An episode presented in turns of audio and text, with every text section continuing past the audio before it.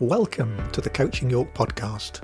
To find out more about our offers and services, and to make suggestions for subjects that you'd like us to cover, go to coachingyork.co.uk.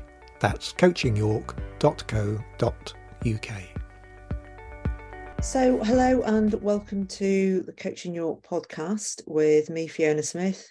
And with me, Geoff Ashton.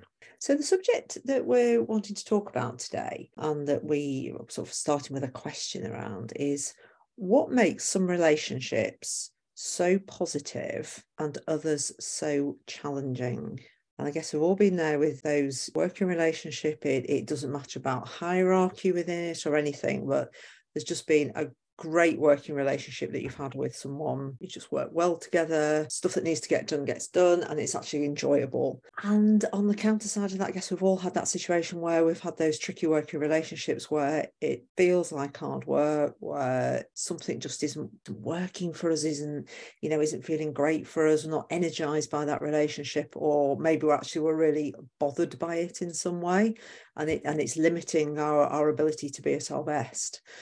So we're going to explore a little bit around that today. If we start off with that, so so Geoff, uh, any example that you can draw on from your past that would help us work through this? You you think I might have had a challenging working relationship sometime in my career? You know, probably yeah. So here's here's one that uh, started off as challenging uh, both for me and for the other person.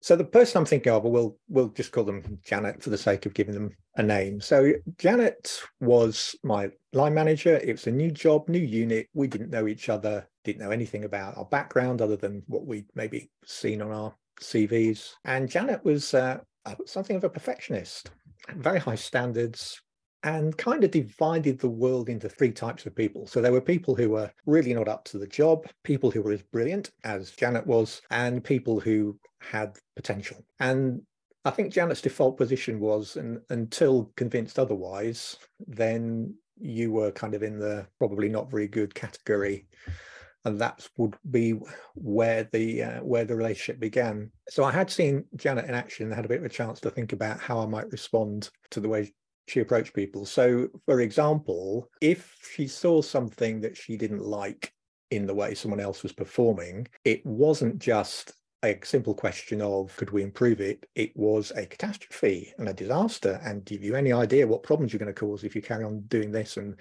why on earth can't you be better? And that was the kind of language and the kind of uh, approach that she would uh, take with people. Uh, but interestingly enough, when it came to Janet's own work, um, nothing was ever wrong even when it was obvious that she'd actually done something wrong, uh, she would always find someone to blame. So this was the kind of the way the relationship began. So I had to think about, well, how am I going to respond to this? So I had seen people respond to Janet by being quite defensive, which then just created arguments. I took the view that uh, at some point she was going to come to me and say this isn't good enough and needs improving. I'd expect that. And my approach to that was to not respond. Emotionally or get defensive but just to say okay so just talk me through it. What is it that you wanted to happen here? And i'll make sure it happens. And when i'd done that a few times we'd kind of got to a point where she recognized that actually i would i could go into her here's somebody with potential category and so we could uh, address issues as issues rather than i'm about to end the world and end everybody's career in the process. So that's kind of how the relationship started and and and how it began to develop. Okay so mm, yeah i think to a greater or lesser extent i think we've probably all come across a janet. What's interesting from that is I think there's a, there's a model that can help to give some insight into what was going on there and help us to understand it to a degree where we can probably take some of the we take some of the emotion out of it by actually understanding what is going on and then making choices similar to the way you you made choices about how you would interact with Janet at that, at that moment when she told you it wasn't quite right. So th- there are actually two models. So the first model is called Karpman's drama triangle. And by nature of being a triangle, it has th- three elements to it.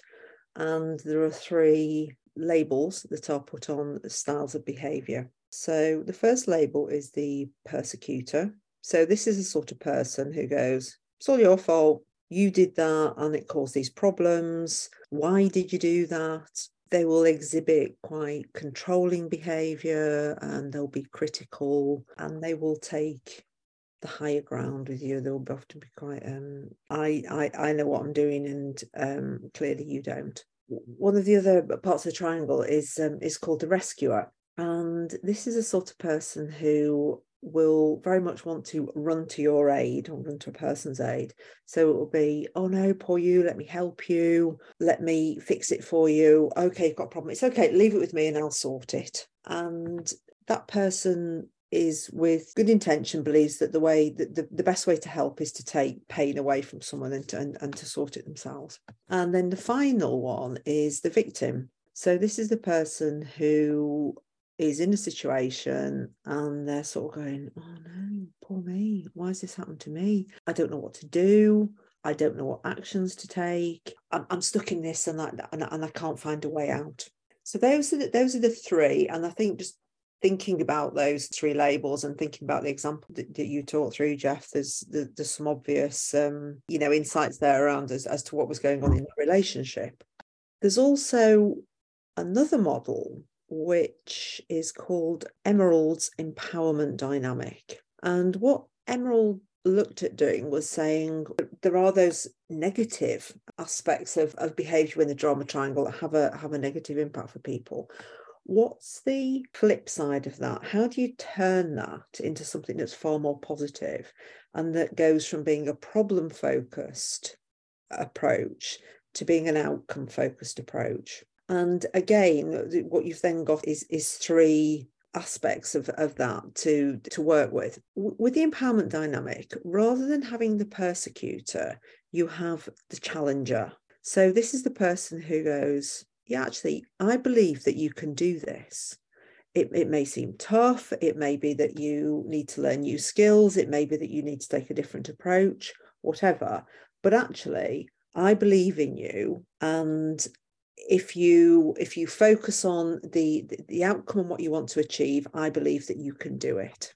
Another aspect of this model is around what, what's called the coach. This really takes the flip of the rescuer who says, Yeah, let, let me help you, let me help you. And what the coach says is, Well, how are you going to do it? What might you do? And they will help, they, they will facilitate you thinking your way through the problem. So it's not trying to say there isn't a problem, there isn't something to work on, but it's saying, actually, do you know what? I, I, believe you've got the resources to work on this. And so let's think about how you'll do it and, and to coach through that. And then the, the final flip side is, is called the creator. And this is where a person, rather than being in that victim mentality of going, I don't know what to do, they go, actually, do you know what? I can do this. I have the ability to think creatively and to think about what the, the, best solution might be. That that person then owns the power to choose and respond how they think fit and to very much focus on the outcomes. Look, this is what I, I can do it. This is what I want to achieve. These are the things that I can do in order to achieve that. And in a very, very, very quick overview of those two models, that's the um, that's the summary of it. So thinking about that, Geoff, and, and thinking back to your situation with Janet, what are your reflections on looking at the model and then thinking back to the situation and how you dealt with it? I certainly have a deeper and richer understanding of what was going on now than I did then when I was first recruited, I wanted Janet to be my coach. That was my ideal manager. I'd had an ideal manager in the past. That's the kind of relationship I wanted. And so having a, manager who was um, more demanding, quite censorious, quite blaming as a, as in a first approach, you know, emotionally, that's putting me in a in an uncomfortable position. And you know, I'm new to the job. Apart from anything else, it's something I haven't done before. So I've got all that kind of stuff going on. As you know, technically, I need to get up to speed and get competent and make friends with new colleagues and meet all kinds of new people. I think reflecting back on my experience, there was a bit of a journey here, and I think Janet went on a journey from being more of a what Mr. Karpman would call a persecutor to what Mr. Emerald would call a challenger. So the journey went a bit like bit like this through the conversations that I that I had with Janet about. So just just tell me what I need to do better.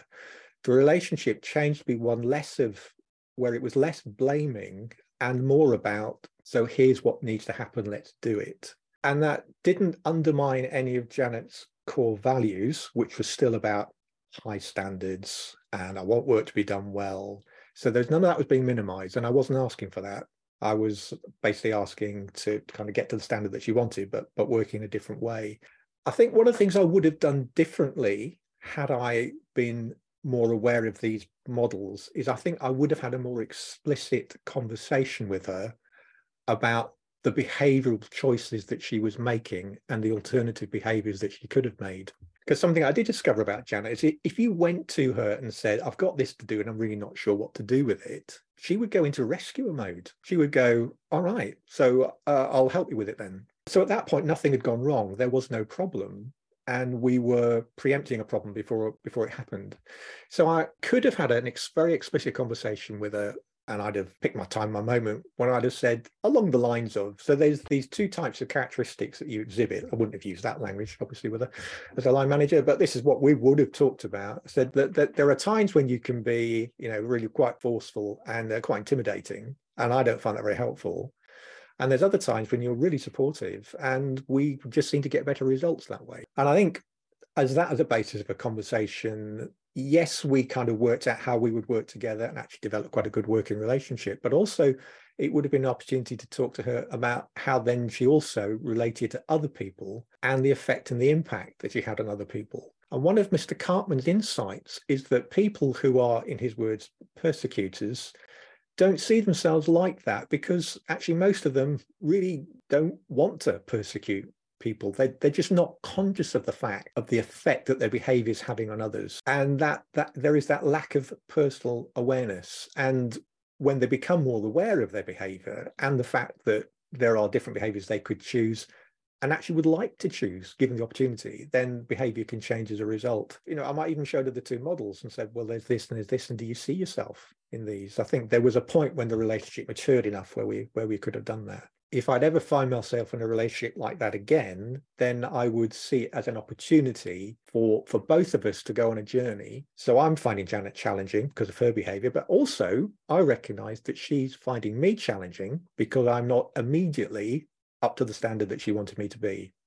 But I could see myself getting there and I could see her getting into a place where we could have a healthier relationship. Interesting. And, and and interesting that where you did work your way through it in in the way that was was appropriate for that situation. What what we're talking about there was around your relationship with your manager and and the whole these two models are focusing on relationships. One of the things quite like to just um, talk about within that is around new managers quite often I, I find the clients that I'm working with, um, if they're moving into new management positions for the first time or new leadership positions, there's a lot of change that they're needing to deal with. That, that can be quite challenging. So it might be the first time that they're having to deal with delegation. not had to done that before. So how you know how do they work with that? Might be the first time that they've had to deal with managing people and they might have a whole host of different characters within that team and might be some people who they're a little bit oh, i'm not sure how to manage this person or, or i've been told i've got this difficult person uh, what do i do about it? And again i think that th- this is quite a useful model where some of the language of the model is quite quite strong and quite extreme and it's a bit like your your point jeffrey talking about you know no one few people would ever set out to think right, i want to be a persecutor. Um, but it's it's a kind of label that helps us get to the points of what types of behaviors might be in there I think it's maybe worth just thinking about a couple of examples where, in particular, new managers might, or maybe moving into a different a different role with a different team, can use this to advantage and can use this to try and understand what's going on in the situation and possibly have conversations. A bit like you say, sometimes easier to have that conversation around a model and how we want things to be, because by using the model, you then slightly diffuse, depersonalize the situation because you've got this thing that you're talking about rather than talking directly to the person in a way that might bring about defensiveness. If we talk about the uh, an example of a problem person that you've got to deal with, is there anything that Geoff that you any examples there that you could talk through that, that might help to demonstrate this? Yeah, so here's one I, I got from another coach. The situation with their client was their client had been recruited specifically to deal with a staffing problem in a unit. There was an individual who for whatever reason was described as a problem person. There was some something in the way they were behaving, the way they were acting, it wasn't up to the standards that was required. And this person had been recruited specifically to deal with that. And so um, when when the clients had had their job interview, they were waxing lyrical about how brilliant they were at handling problem people. Well, it was a new job and they were new into grade. So this was a, a more senior position that they'd been in before and were managing a so called problem person at a level that they'd never managed before. And to begin with, it hadn't gone very well. And in fact, the, the, the person who was the so called problem had made a complaint to HR and they, they'd raised a grievance. And the HR specialists basically came back to the manager and said, well, if this grievance is progressed, you're going to lose it because you haven't done what you should have done. You've not behaved in an appropriate way. And mm. so the manager knew into grade. He's talking to a coach about, so what's what's happened here? What have I done? What did I need to do differently? What can I do now? And use this model to to help help the client understand their behavior. And essentially, the client had gone in with a blaming attitude, saying to their um, to their staff member, "You're the problem." When in fact a more helpful approach could have been to say, there is a problem. This is what the problem looks like. And then to help the employee understand what it was about their behavior that was causing a problem and, and to help themselves to make that link between the two, but also not to compromise on, on the standards. So they're both working for an organization, it has certain policies, it has certain requirements in terms of what kind of behavior is expected of people, and not to water that down in any way, and so for the client who is managing uh, to move away from this kind of more more persecutor approach of I'm going to blame you, you're the problem, to the more challenger approach, which is actually there are standards that we all have to meet. You have to meet these. This is where the standards aren't being met, and this is the effect they're having.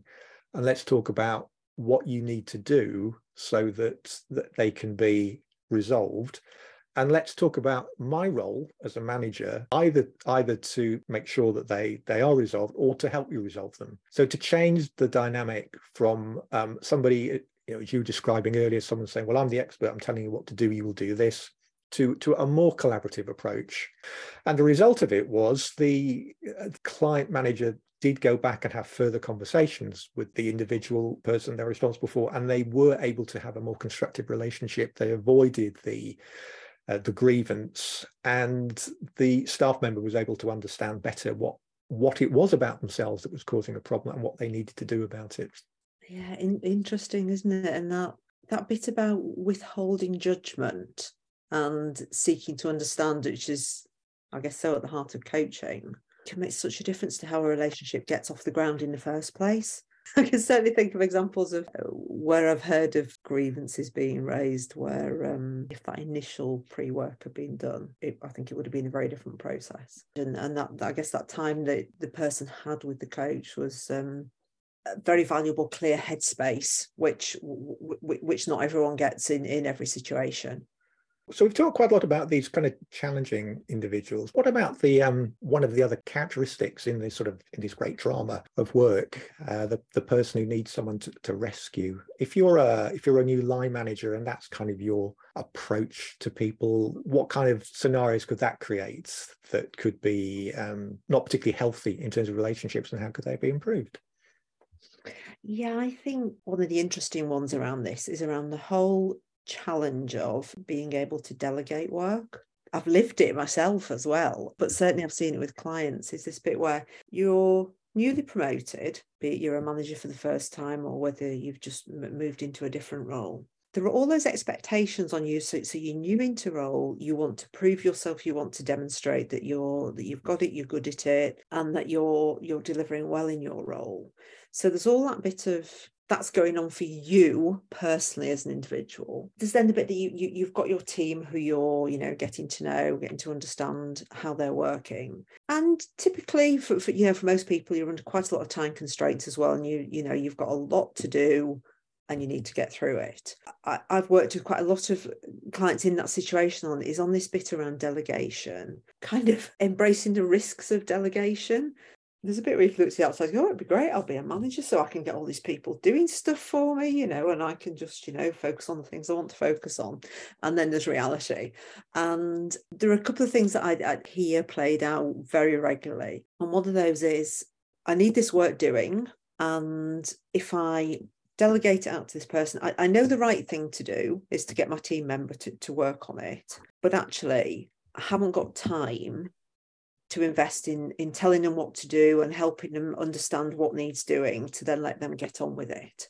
Um, I need it, so it'll just be quicker if I do it myself. And then there is the other bit of that, which is actually I forgot to stand up and present a load of information that's been prepared. I really want to know that that's that that information is absolutely bang on and perfect. So a bit back to to Janet's example as a perfectionist, she wanted to know that if anything that went out from as being from her, I guess it, it needed to be absolutely perfect. And there's that degree of trust in delegating it that someone's going to do it the right way. But the reality is, if you're a manager, you've got a team for a reason. And the way you will do your job best is by developing your team and taking risks with them and letting them do things and helping coach them through how to do them. It's the way that you retain your team and your team are going to feel engaged because they're involved with understanding, you know, what the deliverables are, what, what we're working to as, um, as, as the goals of a team, and they can see their part in,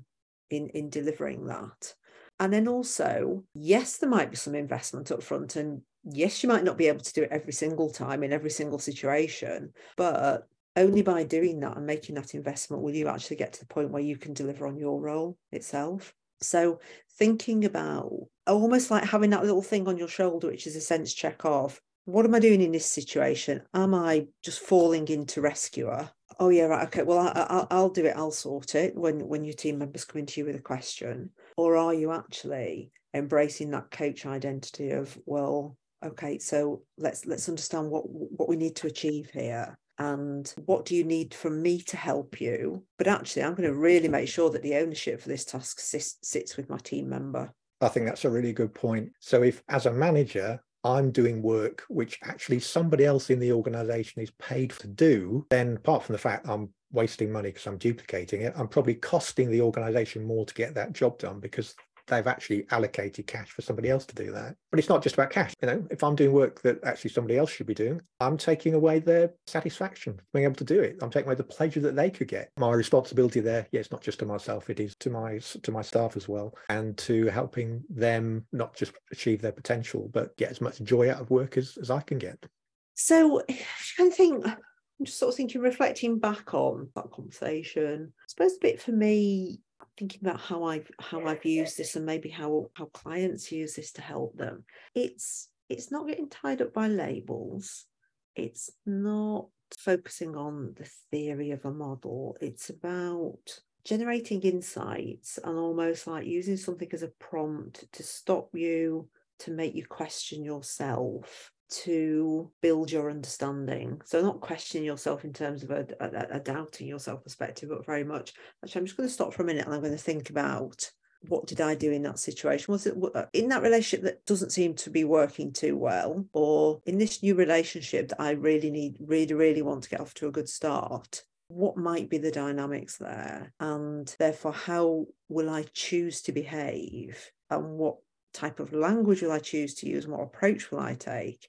That will help me get the best out of this situation. Final thoughts, reflections, questions, anything from you, Jack? I suppose just one other thought I'd throw in because we haven't talked particularly about people who take on a, a, victim mentality of I can't do anything about this. So we, we did do a previous couple of podcasts on your your authentic self and your authentic working style, which do talk about sort of tapping into what you're really good at and emphasizing that. So I'd recommend um, people having a a listen to those. But one of the things that Karpman mentions in when he's talking about victims is how how victims see the people who are causing them problems. So to take my example, I could have just seen Janet as a problem who's making my life difficult.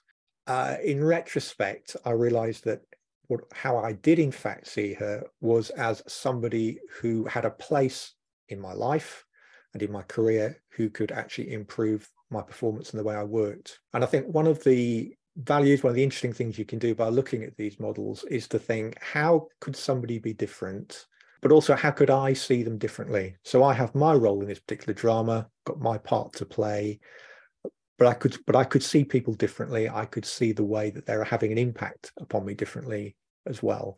So we're at, we're at, we're at the end of our podcast now. Thank thank you for bringing the example of Janet, Geoff, and um, using that as a as a re- I think it's a really helpful way to to illustrate some of these points. To think about situations that we've probably uh, all have been in, will be in in our life as managers, leaders of businesses.